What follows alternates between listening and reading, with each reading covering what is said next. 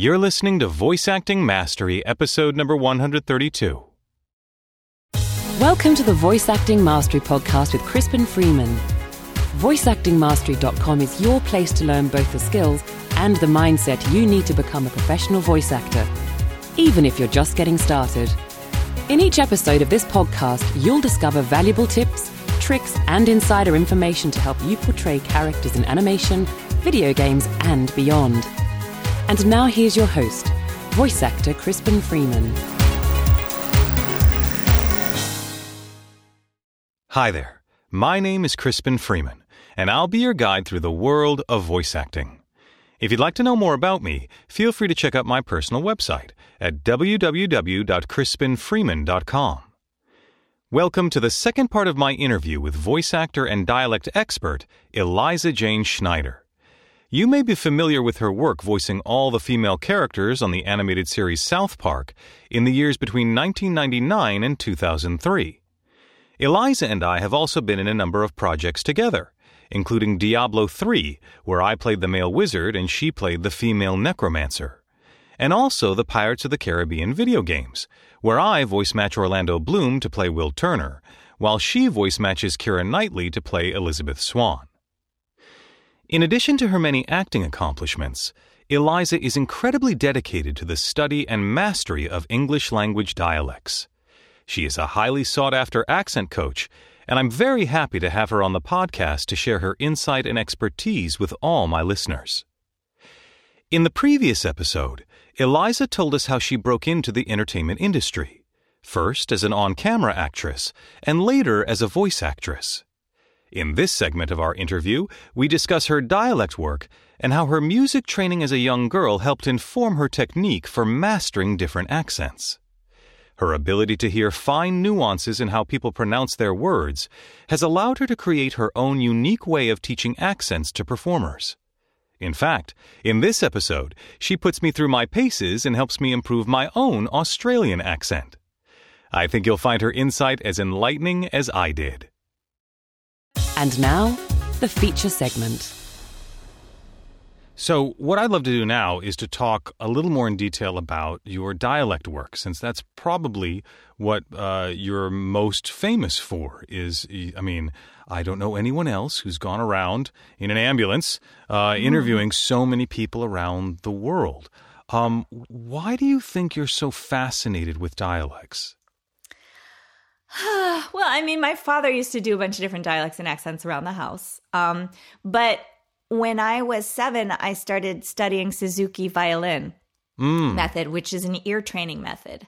So at a very young age, my brain was set up to mimic and to um, really listen deeply. So and, that's you know, that's interesting. I'm not really. F- it's funny. I know the Suzuki actor training method, but I'm not familiar with the Suzuki uh, instrument training method. I've heard of it, but how does it work? What? How does the ear training work? So they take uh, kids and they just play these these sonatas for them, or or you know concertos, and they um, listen over and over and over. It's immersion, and then they uh, give them the tools with scales and etudes and and uh, exercises to basically um, create that uh, music on their violin the same way one would hear a song and sing a song with your voice.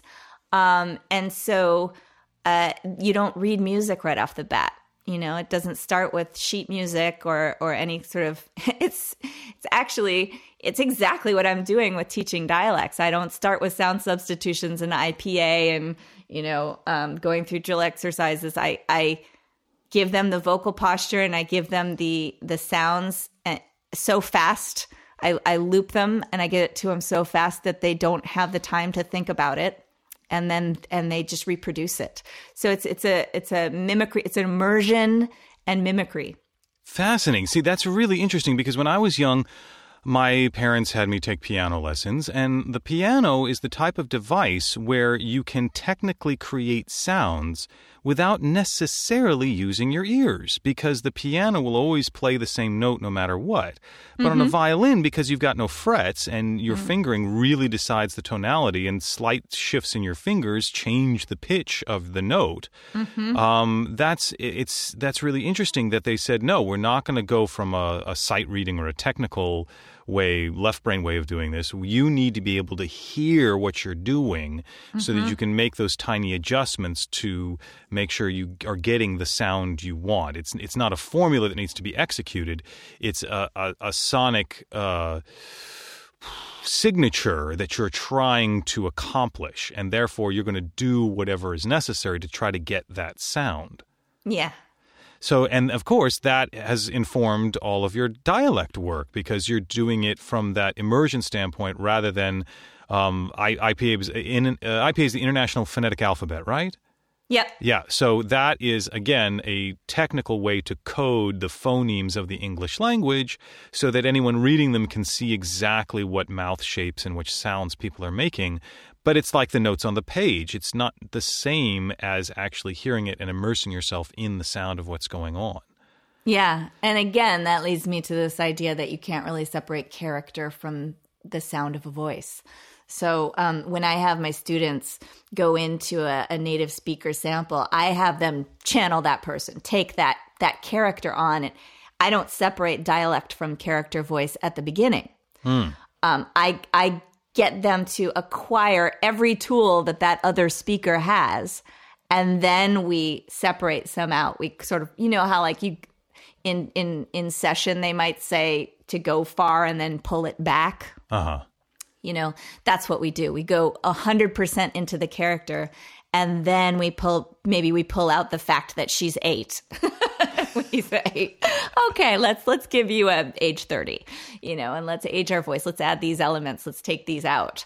But when you first take it on i find that my students get 75% of the way there at least if not 85 to 95% of the way there just through this immersion process. And it is so expedited relative to what you and i've learned in in school you know in theater school it takes six months to take on this stuff Yeah, you I mean, I had my Juilliard uh, voice teacher in grad school who had her Edith Skinner book with the IPA and all that stuff. Um, and it's true, it's not the way I learned accents either. Um, it was through an immersion and through trying to imitate different characters. So, do you do it's still a similar process then from your old Roland with the pads, Yep. where you're doing it sort of very quickly, the sound over and over again to get people into the emotional mindset of the character before they start thinking of technical stuff. Yes. Yes. And also, not just the emotions, but sort of this mindless mimicry, you know? Right. so um, you, it's a, you're getting a sort of muscle memory because you're getting Yeah. them to do it so quick that their analytical brain can't engage. Exactly. You're, you're trying to get their physicality and, and their sort of body wisdom to engage with what's going on. yes. And there's some new brain science that just came out. I mean, What? Yeah. Well, I mean, it's not, it's not new. Like whenever science says there's a new scientific, it's a new study. It's not like this is a new thing that people's brains suddenly started doing. But, um, you know, they have terms for it now. So it was so funny. I just did a presentation of this method. You know, I, I, I've been leery of academia. Um, I don't, uh, uh, academia did not embrace me.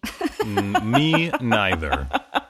For all of my intellectual pursuits, academia and I don't always get along. exactly. Yeah. So enough said there. But i um i never really presented my methods to the voice and speech teachers association. I'm a member but I, I just this last summer they had a conference in singapore and singapore was the last country in the world where english is a first language that i had yet to record at this But point so how is it here- possible after all of your work, and especially because you studied with the Henry Higgins of Hollywood, Right. Mm-hmm. um, you were his protege, uh, and his name again, it was Easton, yes? It was Robert Easton, and, and I, I worked with him on the 10 volume encyclopedic textbook of the dialects of spoken English with accompanying digital recordings. Um, How is you know, it possible that you had not, until this year or last year, been requested by this voice and dialects organization to present? How how has it been this long before they asked you to present something? Um, I think because I've sort of been in hiding. I mean, like, well, I mean, you know, there there's a rift between the practitioners and the academics. First of all, Okay. you know, there's there's a cultural, there's a there's a stigma, there's you know, there's some, um, I think, not jealousy necessarily, but uh, you know, my way's better than your way kind of way thing. Um, I think we call that know. jealousy. Um, but but so you know there there isn't a lot of communication in between and i expected to find and it, it was probably more me than it was them. I mean, certainly they never reached out to me, but I don't think they knew about me because I wasn't really trying to reach out to them. Um, but uh, you know, when I finally did, I expected to be in this, you know, room, this cold, big room with two old guys, old white guys drooling on themselves and falling asleep and, you know, watching very ill attended presentations about something from the great vowel shift from 200 years ago that was just rediscovered or something. And, and that is not what I got. What I got in Singapore um, was just this incredible wealth of experts in the voice and voice actors from other countries. Um, you know, who who are also professors now. I, I just basically I found myself so far down my own personal international geek alley with all of the other geeks that that uh, appreciated the stuff. There was a Balinese monkey chanting expert. Uh, there was a Like doing the St. Jock stuff? yes, like Oh my. Yeah, oh my God. Okay. And there was a Tibetan throat singing guy from Tibet. There was a Mongolian. Uh, was it Mongolian? It was. Uh, I have to look at my program, but you know, at a certain point, I was looking at my program and trying to decide between uh, a, a workshop on global empathy and teaching indigenous actors their own accents. And I was like, how did I find myself in heaven? I'm in heaven. You know, and and um and my my particular workshop, which was on voice matching techniques and how to use those for dialects and accents, and basically how to nail an accent with no time, because we do not have the luxury of time. Uh, it was very well attended. There were people sitting around the, on the floor, and everybody was coming up after me afterwards and talking to me and saying they want me to come back as a master presenter the next year. And and then this guy Doran from the Royal Academy of whatever said, you know. You know, there's brain science that, that backs up why your methods are so effective. And said, thank God. Oh, thank God. And so he, he forwarded me the, uh, the brain If- science. If not for the brain science, you wouldn't do it anymore, right? Right. it, but it, it's really cool to to see, have that kind of validation. And you know, I got to. I had some Australian dialect coaches who do this for a living come up behind my mic, and I taught them a Nigerian accent within minutes. You know, Wow. um, and and it, it was it was really you know very Shazam and very sort of magic showy, and it was fun. It was very validating. For So me. would you be willing to share with us how, how your method works? sure. Okay. Can can you teach me to do a Nigerian accent? Um, well, I would have to set up my technology to do so, Oh, or you could do it. You could do it. I could Um, do it, yeah. I could, you know, it might take a, a few minutes here, but um, Oh, I would. I would ask you to sign on to my site, and I would give you login to my site where I host my recordings. Um, there are two sites where I'm making these native speaker recordings available. Of course, you could grab a native speaker from YouTube and do that, you know, YouTube to MP3 for anything that you wanted as well. And I also have a whole list of resources on my site of places you can find authentic native speaker samples. Um, I have the dialect database where I'm uploading uh, these things, and I'm hoping to really launch that in 2018 um, and get as much of these 7,000 interviews up there as possible. Wow. And I also have my site, my website, competitiveedgevoicetraining.com okay. uh, which is which is the site where I host my curriculum.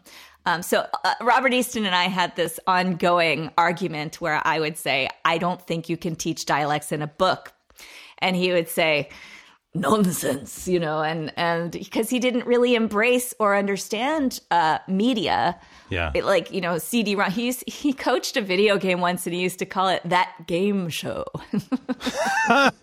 Yeah, well, you know, for so long people were still calling them CD-ROMs, and I'm like, you do realize we haven't been using CD-ROM since 1999? Like, what are Yeah. you talking about? Yeah, Um, yeah, yeah. So, uh, the- uh, so just walk me through the process then. So you would Yeah. have a recording of an authentic Nigerian accented Yes. speaker. So you get a, a recording, a very short recording, and then um, you take uh, three elements of that recording, uh, three pieces of that recording, and I don't want them to be any longer than a phone number, like Ooh. ba ba ba ba ba ba ba ba ba ba ba. Nothing that you have to write down, nothing that you have to focus to try to remember. Just enough that you grab it, you imitate it. Okay. Okay. So so you take one little piece like that. Let's say with Nigerian, it's um uh let's let me try to remember my Nigerian springboard would be um well with Elizabeth Swann, it was that signal is over a thousand feet high. So that's that's enough for the first one. Then you loop that 14 times. You mute numbers four, six, eight, and 10. Then you play that back in your left ear. You pan it all the way left. You uh, open up a new track to record yourself. You pan that track all the way right. You play back your loops with the pauses. And it's important that those pauses are timed with the exact same amount of space as the uh, sample itself so that you get into a sort of chanting mode. Right. And when you, so you're basically muting every other version, Well, right? when you get to number four, you're muting every Muting. other one. Oh, okay. And then 11, 12, 13, and 14, you're speaking along with it. Oh, I see. So basically, what you're setting up is uh, you you mimic, you mimic, you mimic, and then there's a there's an empty space where you have to do it. But because that space is exactly the same amount of time as the three before it, you can know whether your tempo is accurate, right? Exactly. And so you get that, and then you get the reminder again on uh, sample Mm-hmm. five, and then you try it again. And then by the end of it, hopefully you've mastered it so much that you can do it with them at the end, and there's no discrepancy between your version of the accent and the original. Yes. And there's sort of a sing songy thing that happens where the student will continue to repeat after those four are done and hone it in and hone it in and hone it in. There's this wonderful little magic that occurs right around number 11, 12, and 13 where you just nail it. And then, and then you, um, and then you keep doing it so you can hear yourself doing it and you can tweak those few minor things that are left over. And then the most important step is to play the whole thing back and Right. step back. And now you're switching over. And so, what this brain science said in this article was not only, you know, is the experiential part of your brain a different part of the brain than the, the analytical part. We all know that. But the fact that physically they're mutually exclusive. One turns off when the other turns on. So you literally cannot be acting. You cannot be in the experiential brain and the analytical brain simultaneously. Fascinating. So this is really interesting because uh, this mimics um, a conceptual framework that I use when I'm talking to my students that I basically stole from Meyerhold's biomechanics. Is this notion that there's a technical actor in you and an emotional actor in you, and they're sort of left and right brain.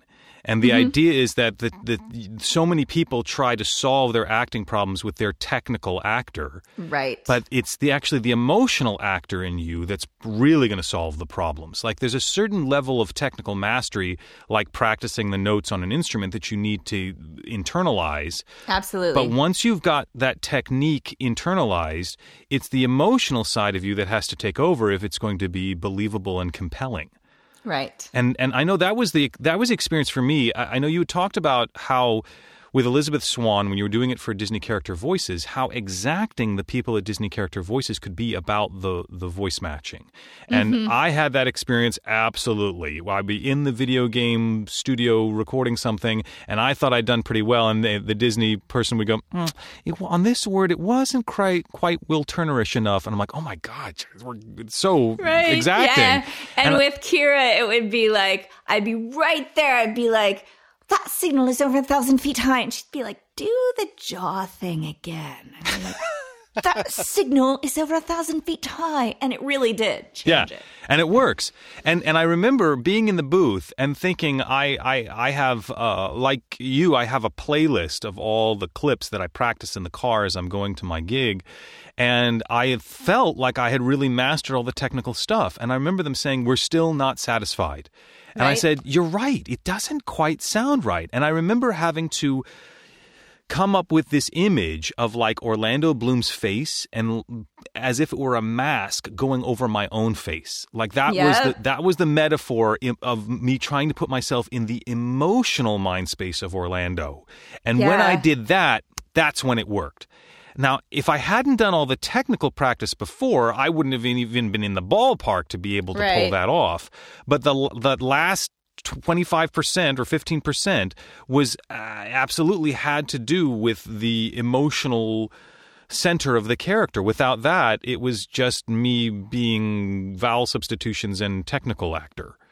Right. Yeah. And I'm pretty sure still, you know, half of my auditions aren't that great because I just don't have a lot of time and I I, you know, I get into the technical stuff and I, I want to nail the accent and then I just don't have time to do that next step into the emotions. Or in the past, it was like that. So, you but know? you also used a term uh, springboard, which I've heard you say in other interviews. And Yeah. uh, so, talk to me about what a springboard is. You talked about your Well, I think uh, line. it's a sort of a, a term I coined or appropriated from my work, and it's it's we call it a springboard because once so you do that looping fourteen times, re- repeating process. You do that whole thing three times. You play it back, you do it again, you play it back, you do it again. Then you take a break, and you do that whole process three days in a row. And you do that whole process three days in a row with three little lines like that. So you end up with a full on phrase. And that full on phrase you end up with after three days is your springboard. And I have found that that springboard creates the vocal posture that you need to improvise and begin to apply this dialect to new copy. Um, in that process, after you've created your first springboard, I have you submit your homework to me, which you submit as your best takes, like you and I would do for a voice matching audition. uh huh. So you you go through that process and then you pull your best takes of each of the three lines in the, that comprise the springboard, and then you uh, send them back to me with the native speaker still in there. So it's native speaker you, native speaker you, native speaker you. And then um, I listen to that. And then in class is the fun part. In class is where all the ear training happens, um, where we all get on a Zoom link together. And there are people from all over the world on this. I've got people in Australia who are up at two o'clock in the morning. You know, Oh, I know, right? I always Yeah. feel so bad for my Australian students and my New Zealand students because they have to get up so early in the morning. right so uh so we go through this and and uh I listen and you know they get the benefit of my 25 years of ear training and it's so awesome to watch them watch their ears get more and more in tune because ear training is just a matter of you're not hearing something you know Robert Easton always used to say the mouth has trouble saying things the ear is not accustomed to hearing, and the ear has trouble hearing things the mouth is not accustomed to saying. So the minute your coach comes in and says, Do you hear that? You know, like for example, the Australian O. And I demonstrate, okay, you're saying O like a, like a British person, which is starting with the eh in the front of your mouth and then going to an American O, like what we do. It's a triphthong and there's three elements to it.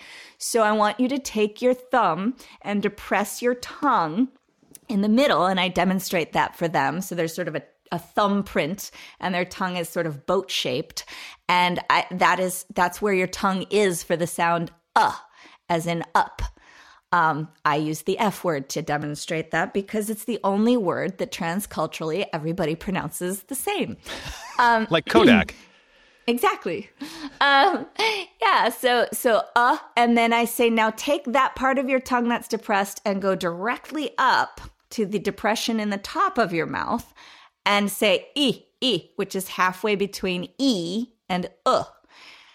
So do that with your tongue. So they do this little tongue up, and then I say now round your lips slightly at the corners, and I demonstrate that. And so then they're saying oh oh, and that's the Australian oh, right? Oh no. Oh. Right? No, yeah.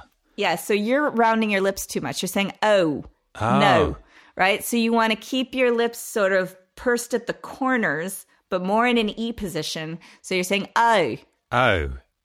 No. You're, you're still rounding so your lips. rounding I can O hear too it. much. Interesting. Okay. Yeah, you're saying oh no. Oh no.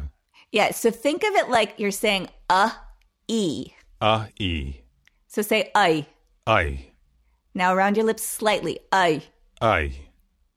I. I know. I know. Yep, that's it. Ah, interesting. Yeah. Oh my god, it's almost So- like a trumpet trumpetometer. Right? Yes, yes. So so we do this and we have all our little geeky epiphanies and discoveries. But once I've identified these things for the student and once they've wrapped their mouth around it, their ear begins to hear it. And that's what ear training is. The ear just starts to hear the sounds it wasn't hearing before. Gotcha. And then that springboard. It's funny. I, the, the the term I've used in the past is a pitch pipe line. Like that's the line that helps me as if I mm-hmm. were singing in a group. I play on the pitch pipe, and then I'm in the character. And I I have one for just about every character that I do voice matching for, and for accents too. And I never thought of it as springboard. But I, I love what Easton was saying, and, and what you what you are saying about this idea of if you can't hear it, there's no way you can make the sound, and if you can't make the sound, you can't hear it. That's that's yeah. really fascinating. And I think his choice of words is important too. Accustomed. Yeah. Yeah, are you Right? accustomed to it? Is it something that you're yeah, like I'm I'm not accum- accustomed to the the Zulu click. Yeah. And, and and it's really I've I've never quite been able to figure out how to do that. Um but Well, there's three of them. oh, see, of course, you would There's know. three of them in tos in Xhosa. There's there's the one that's up behind your your tongue blade. So there's the tip of the tongue, which is the very tip, the Uh-huh. edge.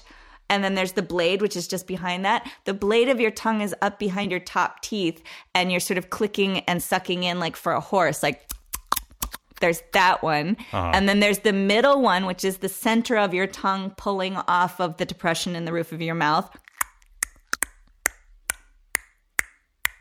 Like that. Wow. And then there's a back one, which is even harder to do. Oh my but god. but the center one, see, we're not used to using the center of our tongue like that. We are not accustomed to to doing that with our mouths. Sure. So so at this stage, so so you do your practice for three days, and then and then you you meet with me, and I I correct you, and, and I tune your ear and your mouth into certain things, and then I give you kinesthetic exercises to to uh, work those muscles around, so that you know you're however old you are, many years of history of speaking the English language in a particular way gets a little help in order to achieve sounds from another language base, you know, Wow. another sound structure. And and those are your scales that you do for the next couple weeks. And then when you come back in and you perform your springboard again, you generally perfect, just spot on, just like Anna Deavere Smith. And then you can springboard from that because you're you're see the music metaphor is so great, Crispin, because it's like each new dialect is actually a different instrument. And hmm. your the shape of your mouth your vocal posture the the retraction of the tongue the stretching of the pharynx the narrowing of the front you know of the mouth the the how wide how how much of the mandible uh, how much distance your mandible gets from the roof of your mouth. All of these micro increments you know and all those little micro muscles within your within your vocal tract and your tongue they shape these tiny little instruments. And so the Australian is a violin, whereas the uh, Russian is a French horn. You know, it's a different shaped instrument. And so if you think of the different dialects as different instruments, and then you think of each monologue or character voice as a piece of music that that instrument is playing, then you really open up all dialects and accents. When people say, "Oh, what dialects and accents can you do?" you can say, "Yes, all of them," because all you need is a sample. Wow. That's fascinating. So, if people are interested in this work, the website again is Oh, it's dialectmasterclass.com. Mm-hmm. That's dialectmasterclass.com. And that again is dialectmasterclass.com. so that's um that's it, you could go there and in the upper left hand corner you can click on a button for a free webinar and the, free webinar it's free it's it's 90 minutes and um, you get the opportunity to join the class through that webinar but i want people to do that first because i want them to really understand this method um, and know if it's something that they think they can put the time in to do. Um, before they sign up for the class. But you can sign up for the class through that, and uh, you can take the free webinar through that. You can also go to, I think it's http forward slash forward slash colon app app uh, oh gosh webinar dot dialectmasterclass.com that's the direct link to the free webinar but dialectmasterclass.com will give you everything you need and um and that's how you get in on the class and there are various levels um And I will make sh- join. yeah, I'll make sure to include links to all of that in the blog post associated with this episode. um, Okay. On the website, so that people can just go to the to the post on voiceactingmaster.com where this episode is, and there will be links there that'll take you straight to Eliza's uh, websites. Yeah, and so that that's on demand. So you can, you know, I have all these modules and instructional videos and the three prong method, the uh, auditory, visual, and kinesthetic. Everything's up there. Um, and you can get in for a certain price if you just want to do it as a home study course, or if you want to be live with us. Um, that's a different investment. And then um, there's an advanced class and a beginning class now that's going on. So the beginning class covers the most commercially viable dialects, the ones that people ask for the most, um, which is General American, British RP, British Regional, Southern Hemisphere, Englishes, Australian, New Zealand, and South Africa is the third module. And then we go into New York dialects. Um, American Southern dialects. I've got about 27 of them up there you can choose from, and um, Russian, French, uh, Russian, French, Irish, and um, German. So that's that's that's the beginning class, Little things, little things. and then uh, the advanced class you get to choose your own because at that point you've mastered the principle. You take the the beginning class first, but then at that point, my my ongoing students they were doing Scottish and Pakistani and um, uh, Italian and just a bunch of new stuff these days. So, when people are wanting to learn these accents, what mm-hmm. what attributes do you think are most important? What do they need to focus on? What what what is? I mean, clearly they need. You want them to do this webinar because they clearly need to be able to commit to being interested enough to learning this. But is there some skill set they should have? Is there some? I mean. Should they go get Suzuki violin training? Like what what is what do they need to focus on when they're trying to learn these accents with you? With me or i without me? Well, uh, ostensibly with you, or in general, what do you think are, are the most important attributes that someone needs to have in order to be able to learn dialects effectively? Um, I think that you know, as far as my students that that show the most progress and do the best, it's the same as the students that show the most progress and do the best with anything. They have tenacity, and they have um, focus, and um, they're willing to put some time in to do their homework, uh, and. Uh, I think, but as far as like learning on your own, the most important thing to do is grab real, authentic samples of real people speaking, um, and listen, listen, listen, listen, listen, listen. I mean, it really is all about learning to listen, um, not just to the samples, but to yourself.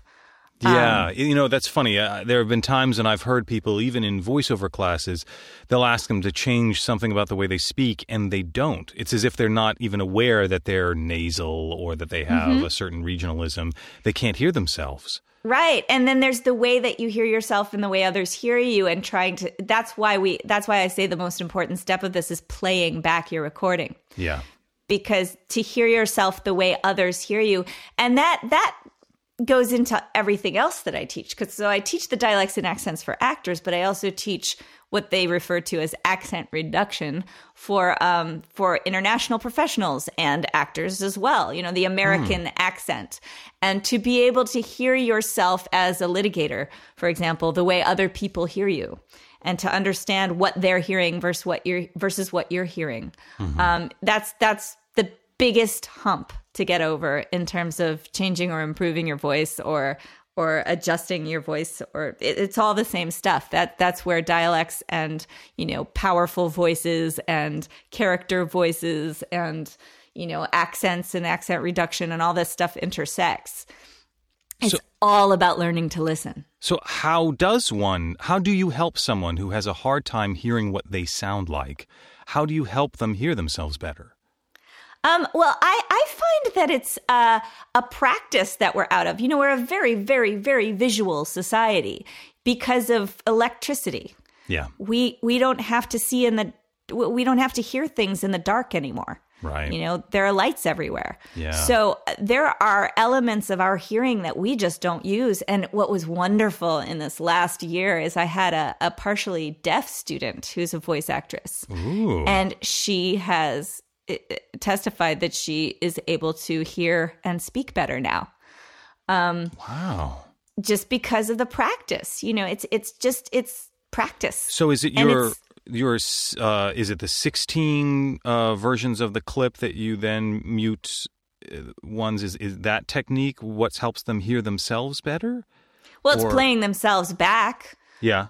Um, and listening to the sample and then listening to themselves and then the process of me identifying for them any remaining discrepancies and them hearing them for the first time Ah. so it's So you'll play, Yeah. you'll play, they'll hear themselves back on the recording, and then Mm-hmm. you will point out, ah, on this vowel or this phoneme, you Mm-hmm. did this. Can you hear that? And then their lies, eyes light up and they go, Yes. Oh my gosh, I can hear that now. yes Okay, so it takes you pointing out to them their patterns for them to recognize them. only for the remaining you know 25 to 5% that they're not getting just by using this simple looping process Right, right. Yeah, mu- much of it they're getting through the looping process, but there's going to be little like it, took it took y- years for someone to point out to me that I have I often do the Midwestern thing of substituting the TR sound with a CH.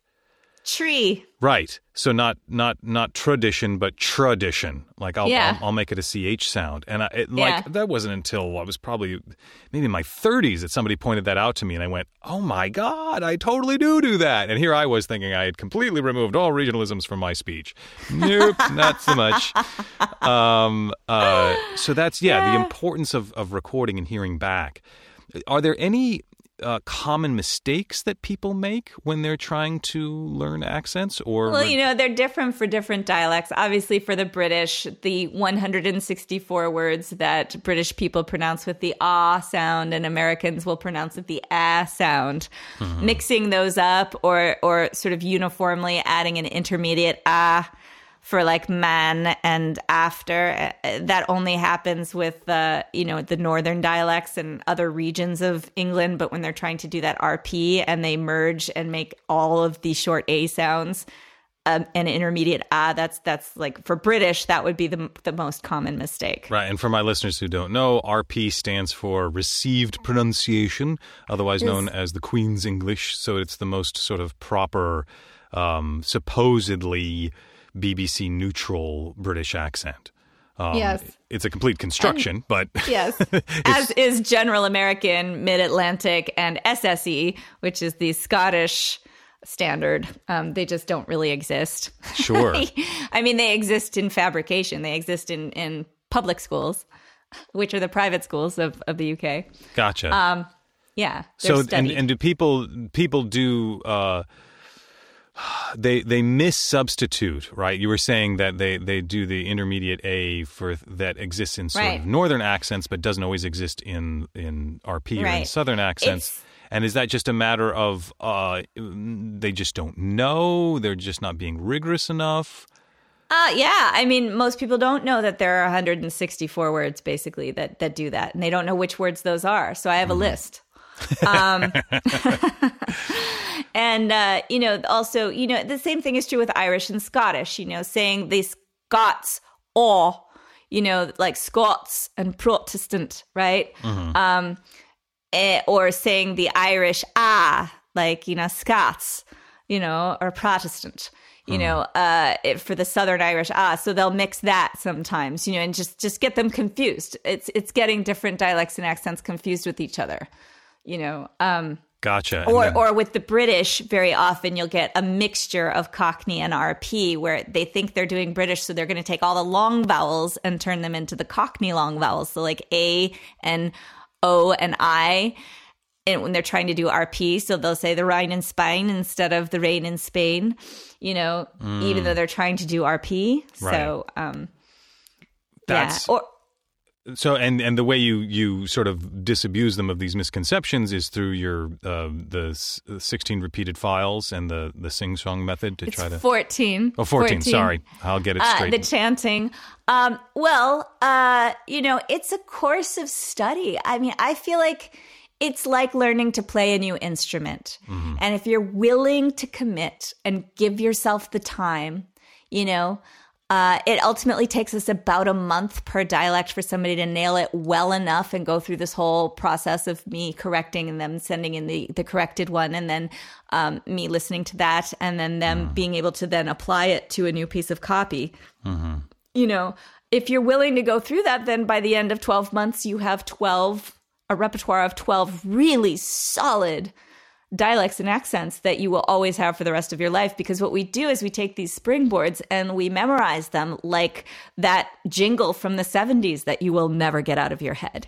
You know, we, we, we like to be the purveyors of our own brain and say, okay, I'm going to stuff these things in my head and, and have them always at my disposal mm-hmm. you know so so you can then grab them and, and roll with them I'm so grateful to Eliza for explaining her method for learning accents in such detail. Even with all she's given us to think about, I can tell she still has a mountain of knowledge and expertise that simply can't fit into a few podcast episodes. For instance, I really love her metaphor of treating every new accent like a different instrument that one needs to master. Many people think of accents as a sauce or an affectation that one puts on their normal acting in order to sound like a different character. Too often, actors who approach accents in this way find it difficult to truly master an accent and make it sound believable. It can feel like their accent is put on, and many quickly slide into caricature. By thinking of an accent like learning a new instrument, you can approach dialects with true humility and serious focus. To take the metaphor further, if you've learned to act well with your natural speaking voice, then that is analogous to learning how to play one type of instrument, say a piano. If you think of a new accent as simply a modification to your piano, your accent will always sound inauthentic. When you perform with that accent, the audience will be able to tell that you're actually playing the same instrument and that you haven't truly changed your manner of speaking. However, if you approach an accent as if it's a totally new instrument, say a violin, and you take the time to learn the specific nuances of that accent, then you'll have a much better chance of truly mastering that dialect and sounding believable. Acting with an accent isn't just about changing how you pronounce a few words. Truly mastering an accent means listening to others intently and doing your best to look at the world through their eyes. Not only do you need to listen to others in order to perform a dialect authentically, but you must also record and listen to yourself with rigor and discipline. When you study dialects with this level of commitment, you not only learn more about others, but you learn more about yourself in the process as well. In the next and final episode of our interview, Eliza and I discuss the emotional aspects of learning an accent. She also explains her system for describing tongue placement while performing and how it can help with one's study of dialects. As we wrap up our discussion, Eliza shares with me her advice for aspiring voice actors. If you find Eliza's methods inspiring and are interested in her accent and dialect training, please visit her website at www.dialectmasterclass.com.